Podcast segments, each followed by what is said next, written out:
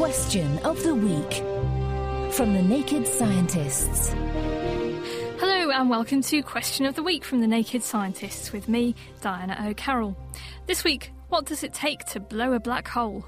Hello, I'm Beverly Johnson from Yorkshire, and my question is why don't black holes explode once they lose enough mass? If it takes a very massive star collapsing to form a black hole and Hawking's radiation eats it away, then why doesn't it blow up after enough matter is eaten away? Is there a critical point at which such an event could happen? I'm Andrew Pontzen. I'm a research fellow at the Kavli Institute for Cosmology at the University of Cambridge. The picture the question paints is that we have this black hole, and Hawking radiation is making that black hole shrink slowly until the black hole gets to below some critical mass, and then suddenly it's somehow it's not a black hole anymore, and an explosion follows. That's not quite an accurate picture because actually there isn't a critical minimum mass for a black hole. It, it's more to do with the density of the matter. It's about packing matter in really tightly. And so it's even possible to have sort of microscopic black holes. So what actually happens is that a black hole never stops being a black hole. Once you've formed a black hole, that object is going to stay a black hole. But Hawking radiation does slowly eat away at the mass in a black hole. And in fact, the prediction is that a black hole should radiate faster and faster as it becomes uh, smaller and smaller.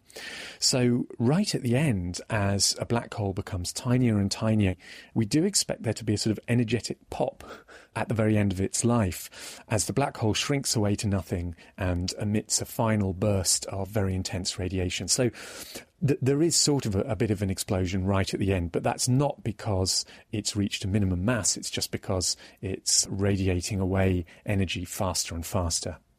So, cosmologists do predict that there might be a small splurge of energy when the black hole becomes small enough, but this is due to the increasing speed at which it emits Hawking radiation.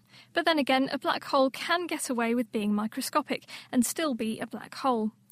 On the forum, Sol Surfer said the final demise is a very small pop, only managing to reach solar luminosity for the last few nanoseconds, so one could only be detected if it was quite close. And Sifram said that black holes will only undergo this evaporation if they are the primordial sort and reach a Planck mass of 22 micrograms. That's pretty small.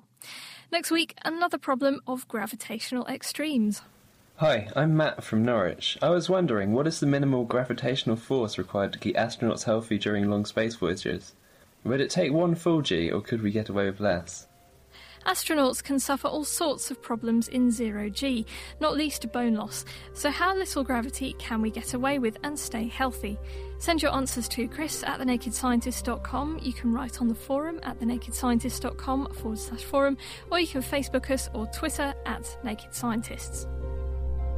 Question of the Week is part of the Naked Scientists podcast and supported by the Wellcome Trust and UK Fast. Look us up online at nakedscientists.com.